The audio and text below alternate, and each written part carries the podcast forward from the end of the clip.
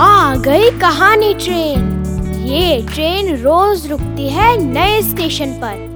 मिलाती है आपको एक नई कहानी और कई नए किरदारों से। तो सब सवार।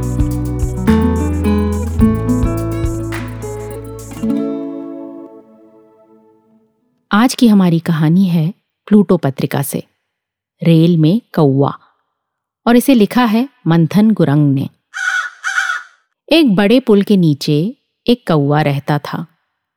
वहाँ से बहुत सारी रेलगाड़ियाँ आती जाती थीं। सर्दी के एक दिन खूब सारी बर्फ़ गिरी। एक रेलगाड़ी पुल के नीचे खड़ी हो गई। एक कौआ ठंड से बचने के लिए उसमें घुस गया। डिब्बे में चारों तरफ़ सफ़ेद चमकीली लाइट लगी हुई थी। वहाँ की हर चीज़ सफ़ेद या पीली सी दिख रही थी। डिब्बे में बहुत लोग थे। कुछ फर्श पर बैठे थे, कुछ खड़े थे, कुछ बातें कर रहे थे, कुछ हंस रहे थे। माए बच्चों को गोद में लिए हुए थीं। खाने पीने का सामान बेचने वाले डिब्बे में आ जा रहे थे। कौआ खुद को लोगों के बीच पाकर खुश था। कौआ कहीं बैठना चाह रहा था। पर उसे लगातार एक से दूसरी जगह उड़ते रहना पड़ रहा था। रेलगाड़ी के रुकने पर जो जगह खाली होती वो आने वाली सवारियों से भर जाती। कौए ने डिब्बे से बाहर निकलने का सोचा, पर बाहर बहुत ठंड थी। तभी एक मुसाफिर अपनी जगह से थोड़ा सा खिसका।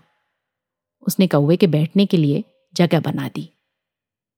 खाने पीने का सामान बेचने वाले लगातार आ जा रहे थे। कौए ने बिस्कुट और चाय ली। वो बहुत खुश हुआ। तभी एक भेलपुरी वाला आया। प्याज और मसालों की खुशबू पूरे डिब्बे में फैल गई। उसने एक भेल ली। वो मसालेदार थी। उसने पानी पिया। मिठाई भी ली।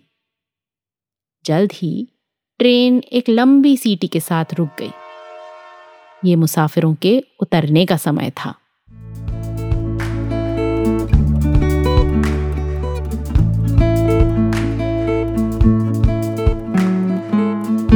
आशा है ये कहानी आपको पसंद आई होगी। ये कहानी आपके लिए लाए रेखता, नई धारा और प्रथम।